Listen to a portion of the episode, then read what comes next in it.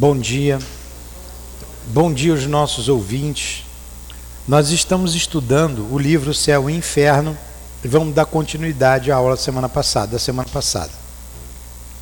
Vocês que estão vindo pela primeira vez, pode me interromper, pode perguntar, tá? A gente vai explicar bem devagarinho. É, no momento a Eloá está com alguns problemas e daqui a pouco ela retorna lá para o livro dos espíritos que vocês estão estudando ali, não é? é? Eu fico até mais feliz com vocês aqui, ter mais gente para perguntar, para estudar. E essa aula é muito boa. Nós estamos estudando o livro Céu e Inferno. Muita gente nos ouve à distância, fora do Brasil, na Europa, nos Estados Unidos, na América Latina, fazem perguntas. Por isso que eu faço a live divulgando a doutrina espírita. Estamos agora estudando o céu e o inferno. Vocês quisessem ter vindo cedo, 8 horas para cá, tomava o café e viria, teríamos estudado o livro dos médios. Na terça a gente estuda o livro dos espíritos aqui, de manhã, enfim. Então vamos ler o Evangelho, fazer a nossa prece e começar o estudo. É o capítulo 8, Bem-aventurados que têm puro coração número 8. Verdadeira pureza, mãos não lavadas. Então, Jesus, então, os escribas e os fariseus que tinham vindo de Jerusalém aproximaram-se de Jesus e lhe disseram: Por que teus discípulos violam a tradição dos antigos, visto que eles não lavam as mãos quando tomam suas refeições? Jesus lhe respondeu, dizendo: E vós, por que transgredis o mandamento de Deus para seguir a vossa tradição? Porque Deus disse: Honrai vosso pai e vossa mãe. E também, aquele que disser palavras ultrajantes a seu pai ou sua mãe, seja punido de morte. Vós, porém, dizeis: Aquele que disser a seu pai e a sua mãe, toda oferta que faço a Deus vos será útil, satisfaz a lei, ainda que depois não honre, nem assista o seu pai ou sua mãe. Assim, por causa da vossa tradição, torna inútil o mandamento de Deus. Hipócrita, de Isaías bem profetizou, dizendo: Esse povo honra-me com os lábios, mas seu coração está longe de mim. Em vão me honram ensinando doutrinas que são preceitos humanos. Eu vou explicar isso aqui para vocês. Deixa eu fazer, vamos fazer a nossa prece.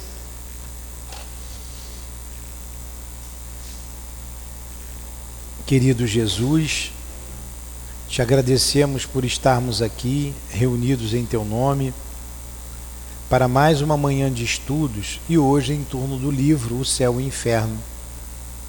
Permita que chamemos os nossos benfeitores em nosso auxílio, como o nosso patrono, o professor José Jorge, o nosso dirigente, o altivo, com os benfeitores, irmãos e amigos desta casa de amor.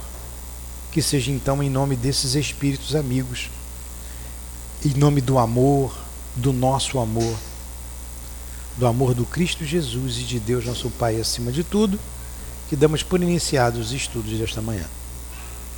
Que assim seja. Então vamos lá. Quando eu li o Evangelho, mãos não lavadas, os judeus tinham feito um, uma questão religiosa, o que eram preceitos humanos, lavar a mão antes de comer. É importante lavar a mão, mas isso não é uma questão religiosa, uma questão de higiene. E eles criticavam quem não fazia, não, não, não fazia isso.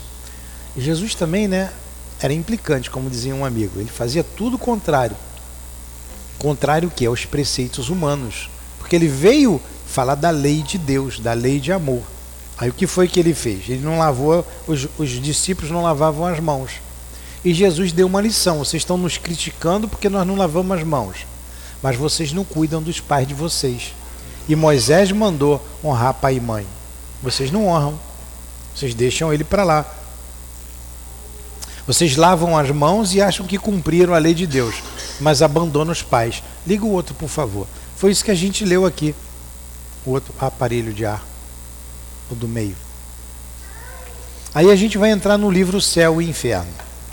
O livro Céu e o Inferno, o nome já está falando, ele vai falar das penas futuras. Porque o que seria o céu para gente? O que seria o inferno?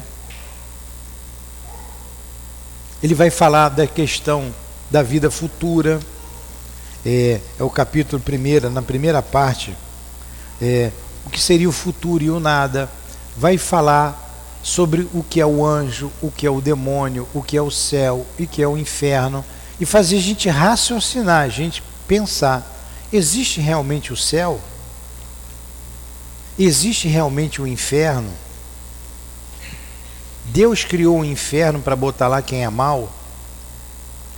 Criou o céu para botar lá quem é bom? O que, vem, o que vem a ser realmente o céu, o que vem a ser realmente o inferno? Quem vem a ser os anjos, os demônios, enfim, o que vem a ser as penas futuras, os sofrimentos, as recompensas. É isso que se estuda nesse livro aqui. Logo na capa, ele está falando da justiça divina, segundo o Espiritismo. Aí a gente está num prefácio, no prefácio. E eu vou dar continuidade aqui ao prefácio. É um, eu vou ter que ler, mas eu vou explicar. Para que eu sei que cansa, vocês estão sem livro e, e ouvi o outro lendo, tá? Mas vocês me perguntem se não entenderem, mas de qualquer forma eu sempre vou falar o que eu li aqui, acabei de ler. A primeira parte desta obra, intitulada Doutrina, contém a análise comparada das diversas crenças sobre o céu, sobre o inferno, sobre os anjos e os demônios, as penas e as recompensas futuras. O dogma das penas eternas ali examinado de um modo especial e refutado por argumentos tirados das próprias leis da natureza, que eles demonstram não somente o lado ilógico, tantas vezes já assinalado, mas a impossibilidade material. Como penas eternas caem naturalmente as consequências. Com as penas eternas caem naturalmente as consequências que acreditava delas poder tirar. O que foi que eu li aqui? Aqui é o prefácio do livro. O prefácio do livro, de qualquer livro, diz o que vai ser estudado no livro. Então, esse pedacinho que eu li, ele está dizendo exatamente isso que eu acabei de dizer anteriormente. Vai estudar a questão dos anjos, do demônio, do céu, do inferno e a refutação dessas ideias baseadas em leis naturais. O que é refutar uma ideia? É encontrar essa ideia, ó, o inferno não existe por causa disso, disso, disso e disso. O anjo, do jeito que a igreja coloca, é impossível, não é assim, por causa de refutar, por causa disso, disso, disso e disso. É o que a gente vai estudar aqui, tá? Querem perguntar alguma coisa? Não?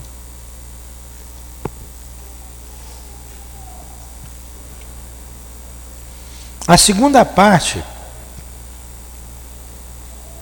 encerra inúmeros exemplos em apoio à teoria, ou melhor, que serviram para estabelecer a teoria. Eles extraem sua autoridade na diversidade das épocas e dos lugares em que foram obtidos. Porque se emanasse de uma só fonte, poder-se-ia considerá-los como produto de uma mesma influência.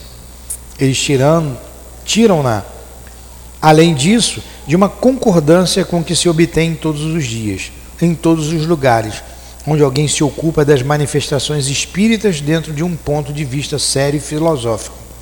Estes exemplos poderiam ser multiplicados ao infinito, porque não há centro espírita que não possa fornecer uma notável quantidade deles, para evitar repetições tediosas, tivemos que fazer a escolha entre os mais instrutivos. O que, que eu acabei de ler? Que eu sei que vocês não prestaram atenção, estão olhando para mim assim, voando. Ele está falando da segunda parte do livro, que é a parte prática. Poderia se alongar infinitamente, mas ele botou aqui, ele escolheu alguns, algumas, é,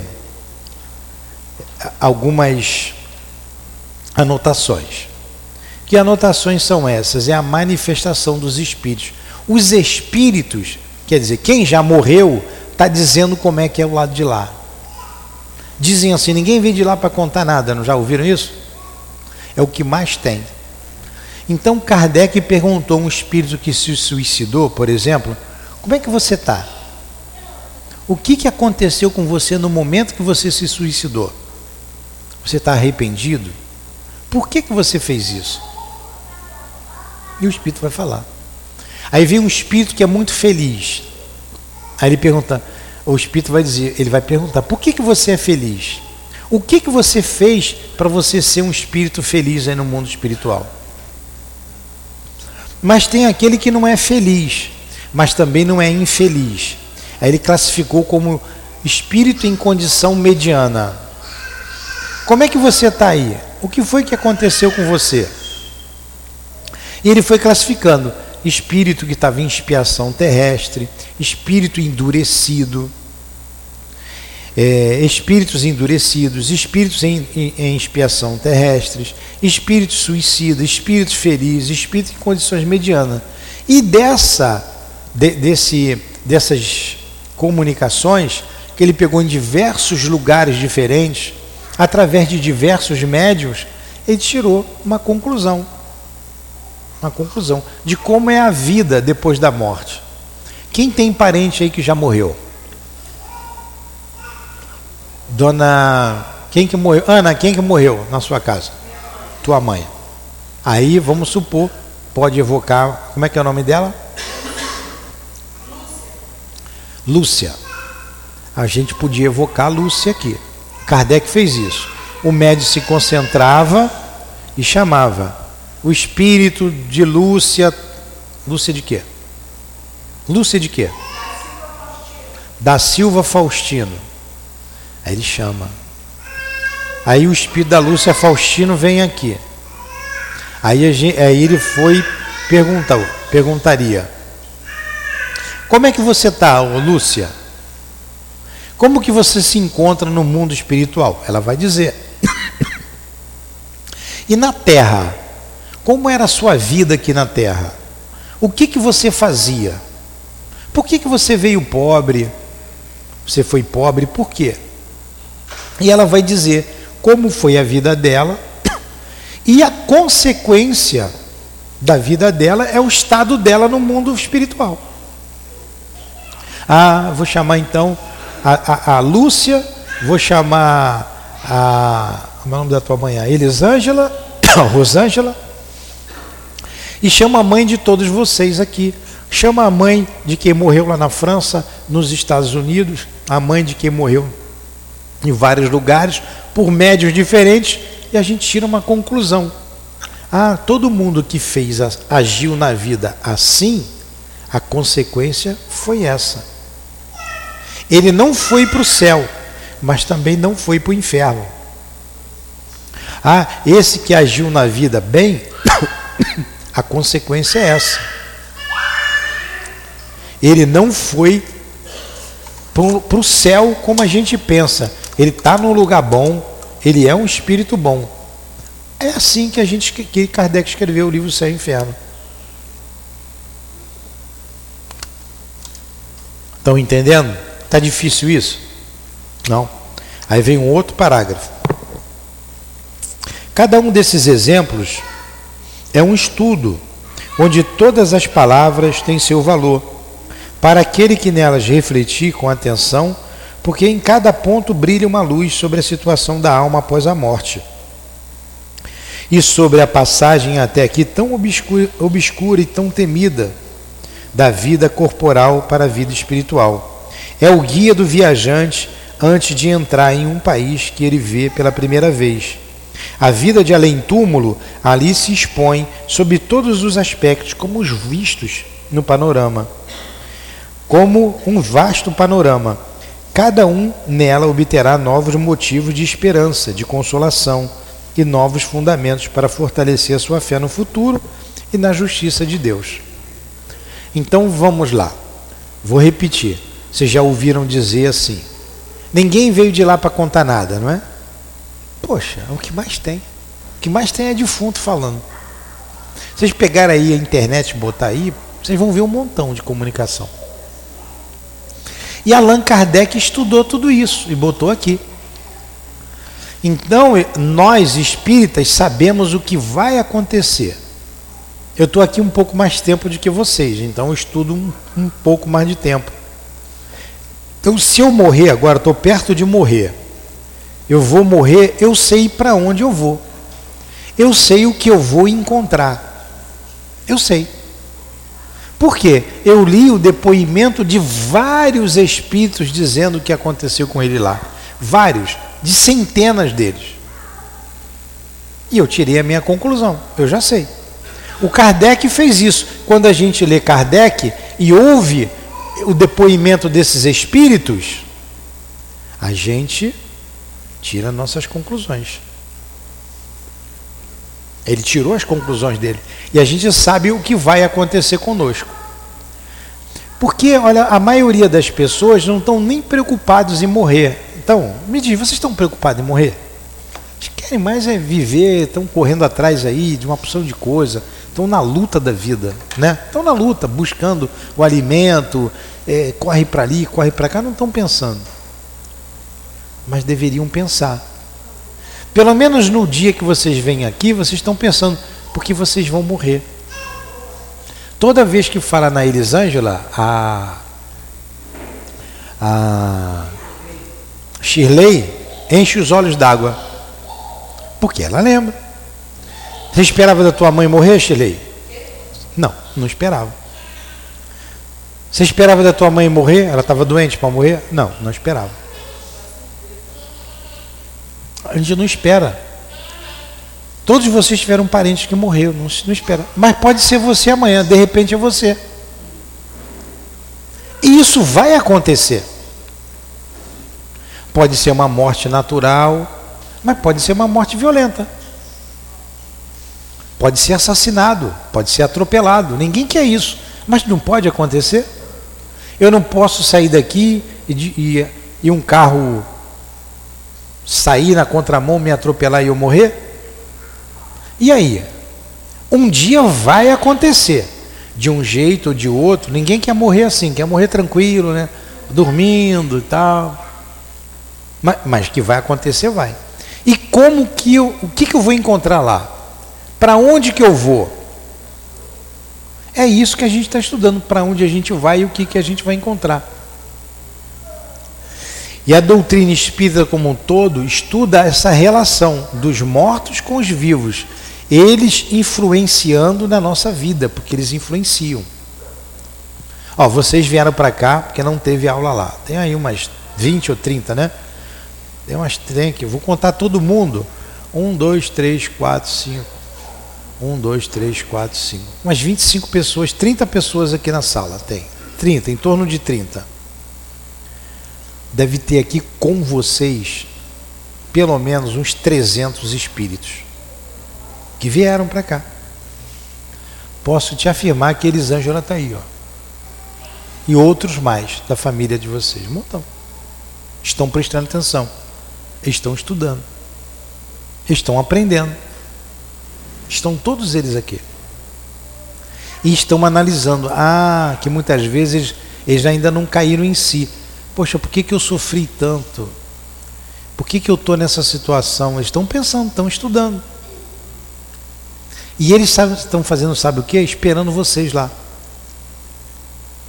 Ou pode ser que alguns deles, vocês são novas, muitos de vocês, vão vir para cá, vão renascer. Então eles estão analisando a vida, porque o objetivo é o progresso. Falar de morte é falar de vida é falar de vida, porque não existe morte.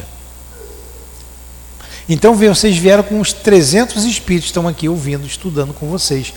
Aí vocês vão para casa e esses espíritos estão com vocês, influenciando na cabeça de vocês, como influencia na minha, na de todos nós. Eu estava conversando ali com a Bruna. Aí a Bruna estava fazendo um atendimento. Não é, não vou expor, não é nada aqui. Um aprendizado. Só que a pessoa que ela estava ajudando tem muitas dificuldades. E essa pessoa que ela ajudava é envolvida com um monte de espíritos por causa da dificuldade dela. E a Bruna não teve a devida vigilância, atenção, aqueles espíritos que estavam com ela influenciaram a Bruna. Aí a Bruna ficou é, perturbada, porque perturba. Vocês vão para casa com esse monte de espíritos, ou vieram de lá com um monte de espíritos. Eles estão agindo na cabeça de vocês. Eles perturbam. Uns ajudam, outros perturbam. Por isso que a gente estuda isso aqui, como é que é a vida do lá de lá, como é que eles ficam lá, como é que eles fazem conosco. É o que a gente faz aqui. Vamos lá, alguma pergunta? Pode fazer qualquer tipo de pergunta. Oi.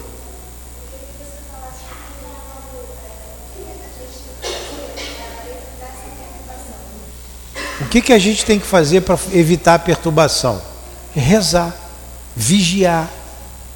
Jesus recomendou isso. Isso é antigo, é igual canja de galinha, não faz mal para ninguém. Orai e vigiai. Orai e vigiar. Nesses exemplos, o exemplo desses mortos que falam conosco, o maior número deles, tirado de fatos contemporâneos, quer dizer, fatos atuais, Ocultamos os nomes próprios todas as vezes que julgamos necessário, por motivos convenientes, fáceis de entender. Aqueles a quem esses exemplos podem interessar os reconhecerão facilmente. Para o público, nome mais ou menos conhecidos e algumas vezes totalmente desconhecidos, nada teriam acrescentado no ensino que deles pode tirar. Então ele não disse o, o, o nome exato do espírito para não, ser, não expor a vida do espírito, quem foi. Mas poderia. Aí a, a, a, a Ana falou o nome da mãe dela, Dona, Dona Lúcia.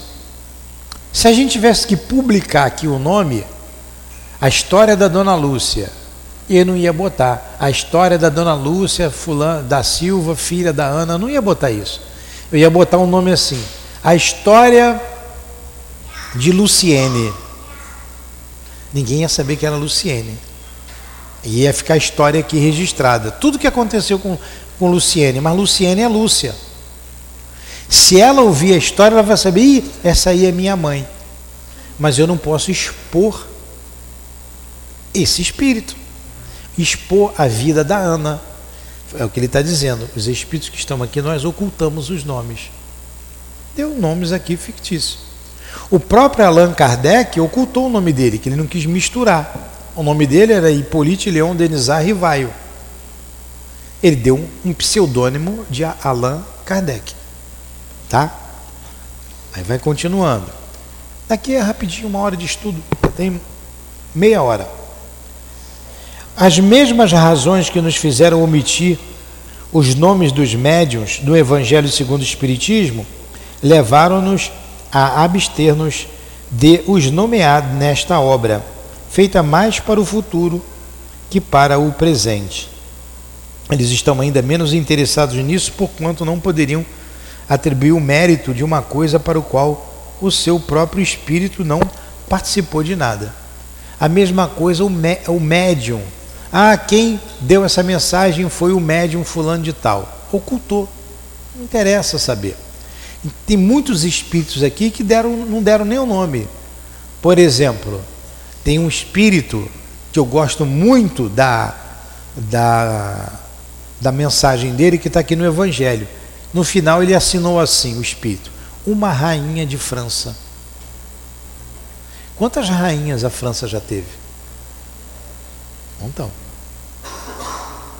Aí ela disse, essa rainha, o que foi que aconteceu com ela quando ela morreu. Eu já contei para vocês ali. O que foi que aconteceu? Ela era rainha. Vocês já viram essas histórias? Aqui a gente não tem rei nem rainha. Mas vocês já viram o filme desenho de rainha, né? Rainha é rainha. A rainha tem um rei. E a rainha manda pra caramba. Manda, tem poder. A rainha tem poder, tem riqueza. Aí a rainha morreu. Morreu. A rainha morreu. Kardec, como é que foi a sua vida aí, rainha? Como é que, como é que você chegou aí? O que, que aconteceu com você? A rainha respondeu: Está escutando, custódia?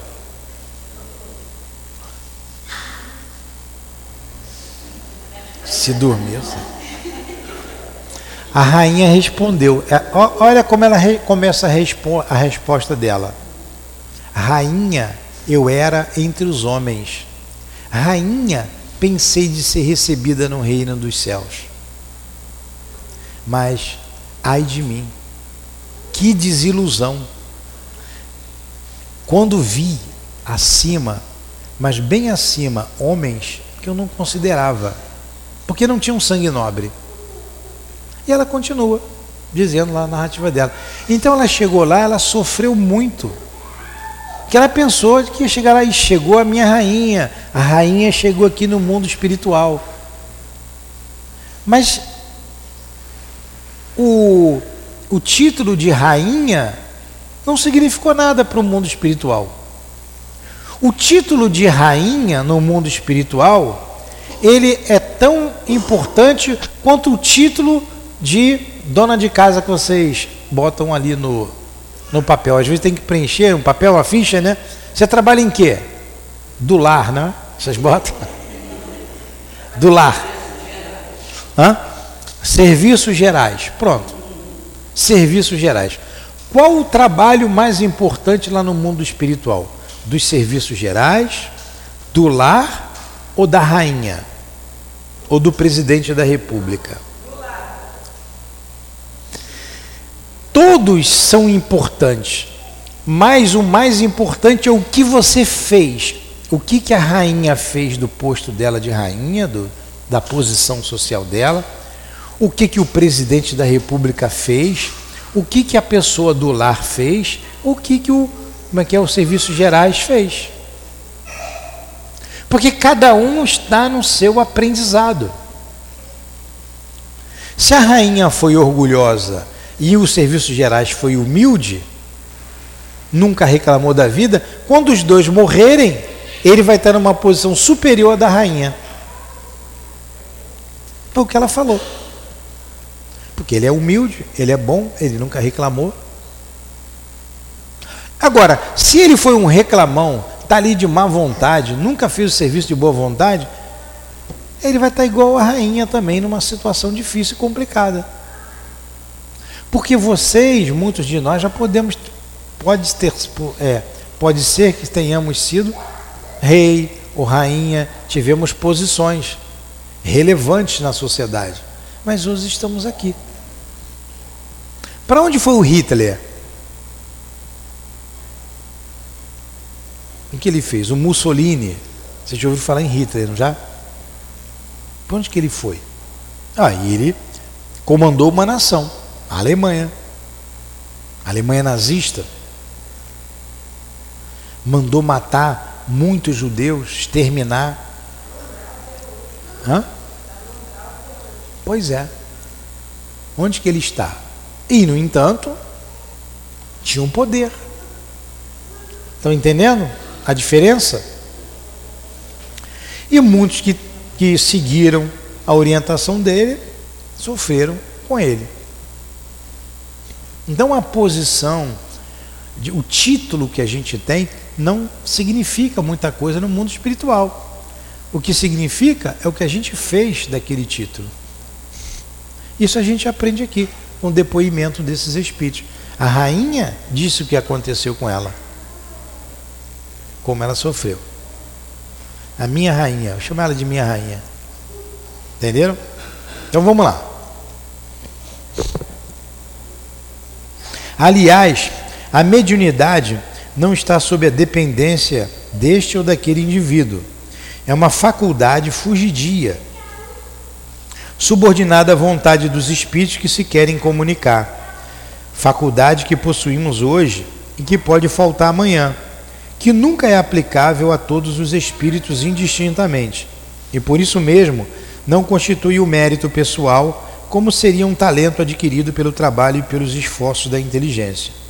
Os médiuns sinceros, aqueles que compreendem a importância da sua missão, consideram-se como instrumentos que a vontade de Deus pode desperdiçar, pode despedaçar quando quiser. Se eles não procedem de acordo com os seus projetos, eles são felizes pela faculdade que lhes permite tornar-se úteis, porém disso não sentem vaidade alguma Quanto o resto, nós nos restringimos a esse respeito aos conselhos dos nossos guias espirituais. Então ele está dizendo por que, que ele não colocou o nome dos médios aqui, porque não é, não é relevante. O médium é apenas um instrumento. Ele é apenas um instrumento. Então ele não tem que se envaidecer por isso. A providência quis que a nova revelação não fosse privilégio de ninguém, mas que tivesse seus mensageiros por toda a terra, em todas as famílias, junto aos grandes como junto aos pequenos, conforme esta palavra nas quais os médiuns de nossos dias são uma realização. Nos últimos tempos, diz o Senhor, derramarei do meu espírito sobre toda a carne.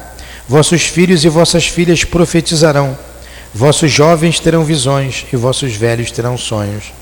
Nesses dias derramarei do meu espírito sobre meus servos, e eles profetizarão. Ato dos, Ato dos Apóstolos. O que, que ele está dizendo? Que a mediunidade é comum. E é através da mediunidade que tudo isso foi trazido para a gente. E a mediunidade não é só de quem está é, é, é, tá em todos os lugares, não é só quem é rico. Não tem entre vocês médios? Quem que escuta espírito aí? Alguém escuta espírito aí? Levanta o braço. Ai, tá vendo? Ó, a, a Bruna mora num palácio ali, ela é quase rainha, ela escuta. E a Ana também mora num palácio ali, né? Também quase escuta. Então não tem. A mediunidade ela não precisa de dinheiro. Tudo para avisar para gente como é a vida do lado de lá. Tá entendendo, Shirley? Shirley agoniada. Tem que vir para o passe de cura, Shirley. Vamos lá. Vamos terminando aqui esse parágrafo quando ele diz assim: Ora, esses últimos tempos chegaram, é o fim do mundo material, como se tem acreditado, mas o fim do mundo moral. Quer dizer, a era da regeneração. Esses tempos chegaram, o tempo em onde todos profetizarão. Mas não acabou o mundo material é uma transição moral. Nós estamos no meio de uma transição no planeta. Uma transição moral, aonde a vida moral vai prevalecer, aonde a bondade vai superar a maldade. A gente está caminhando para isso.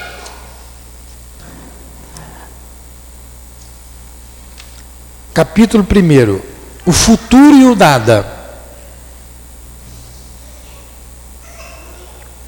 Você tinha razão. Vocês tinham razão.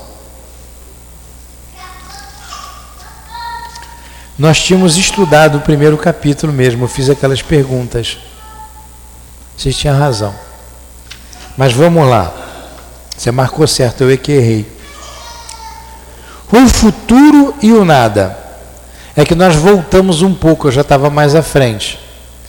Número um, Olha as perguntas que Kardec faz. E ele vai responder cada uma delas.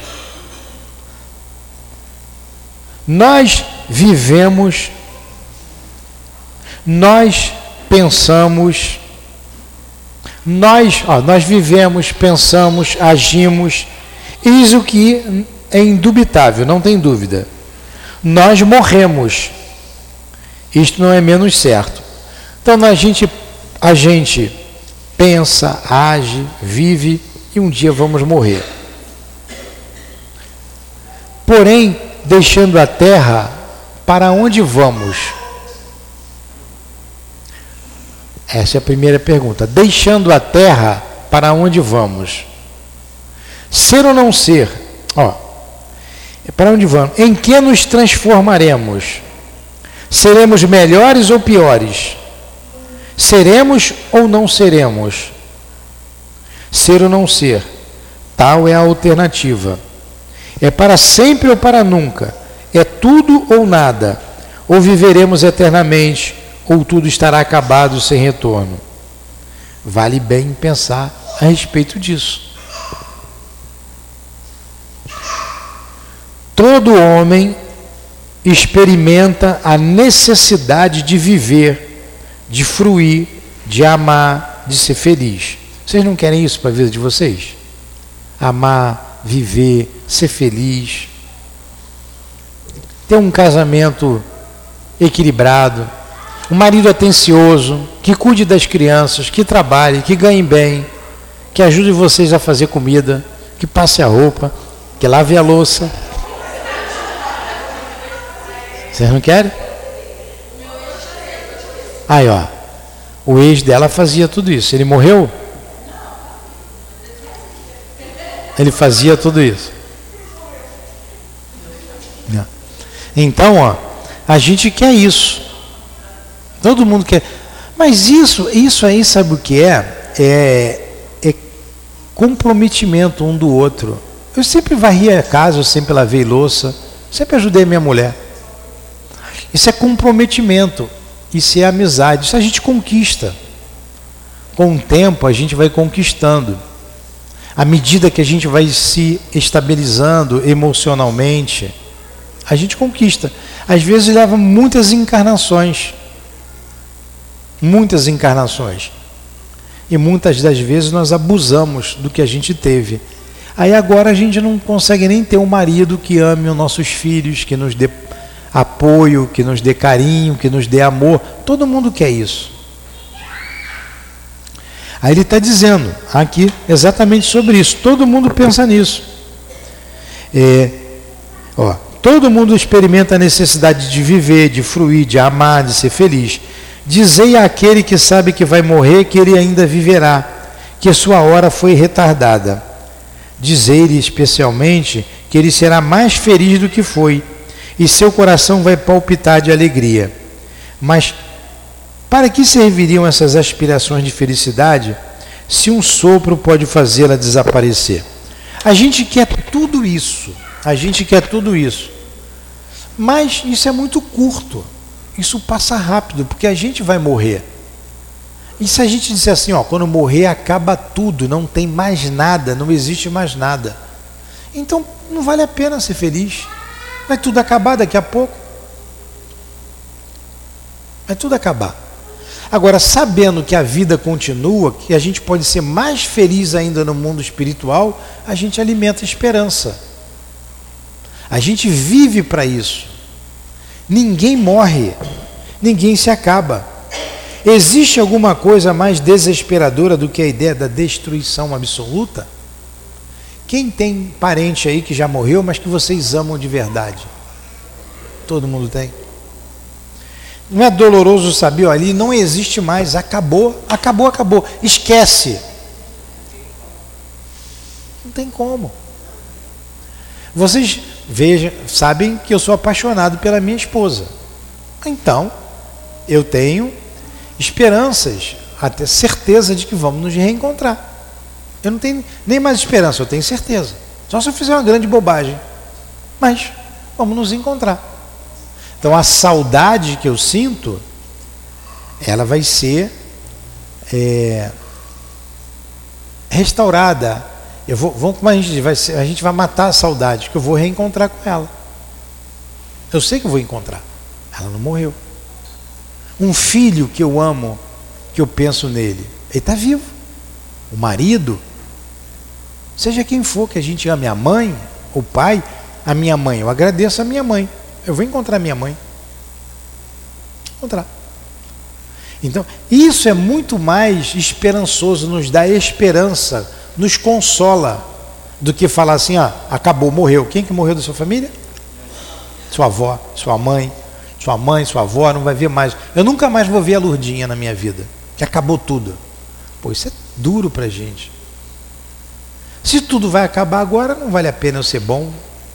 Vou dar a volta nos outros, vou roubar, vou ganhar dinheiro, vou. Mas intuitivamente a gente sabe que tem alguma coisa. E os espíritos vieram dizer: sim, tem, tem sim. A vida continua. Tenha calma, tenha esperança. A gente anseia por um toque, né? por um carinho. Lembram do Ghost? Ele queria tocar nela, né? mas ele não conseguia. Ela queria sentir. No finalzinho parece que ela sentiu, né? Aí ela estava sentindo através da médium, né? Aquela médium engraçada, né? Mó 71 ela, né? Depois ela fica legal.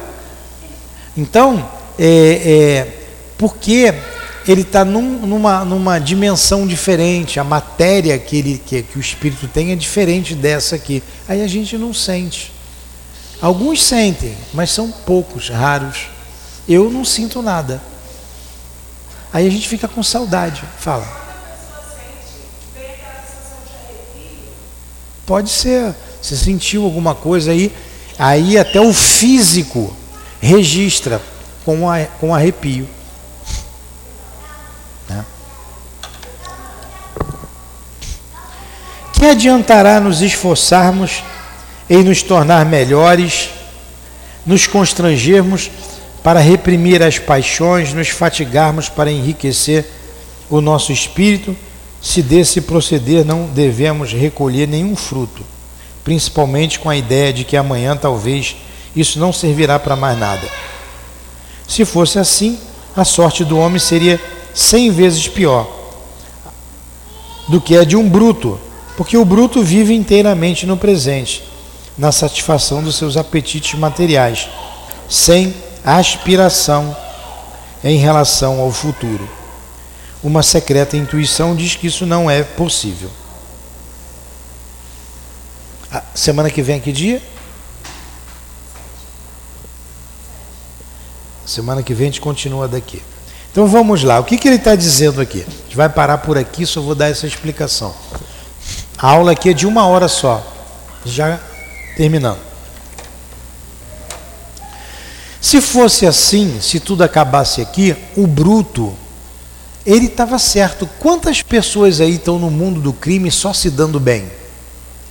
Só se dando bem. Não seria justo. Se tudo acabar aqui, então vale a pena eu fazer o crime. O crime compensa. Se tem a vida espiritual, se a vida continua, aí o crime não compensa. E intuitivamente a gente sabe que a vida continua, que não existe a morte. Nós vamos parar por aqui e na semana que vem a gente continua. Semana que vem a Eloá já vai estar de volta lá, tá? Vocês querem perguntar alguma coisa? Não? Pode fazer.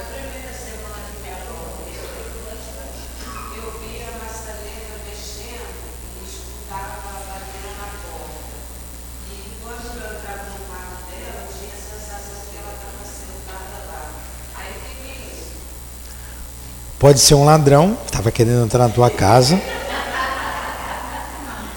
Ela está perguntando que viu a maçaneta mexendo e batendo na porta. Mexia pelo lado de dentro, você viu?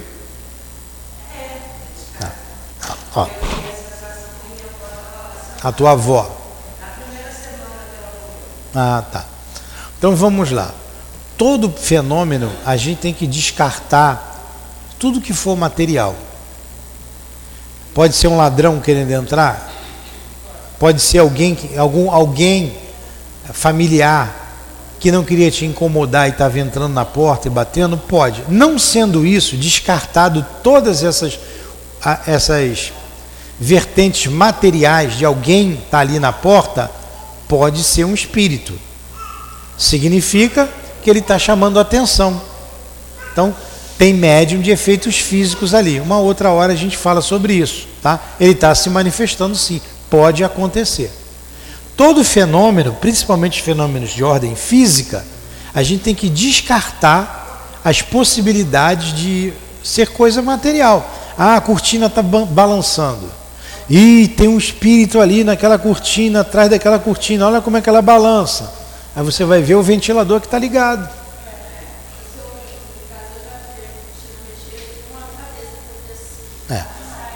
É. Ela viu. Ela viu a cortina a, a, balançar, não era ventilador, ainda viu a cabeça aparecer ali. É, é. Então, é, aí é o espírito mesmo, fala.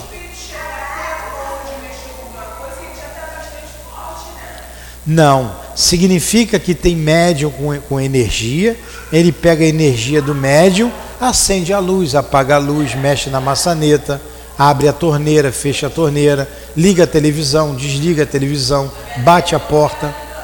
Hã?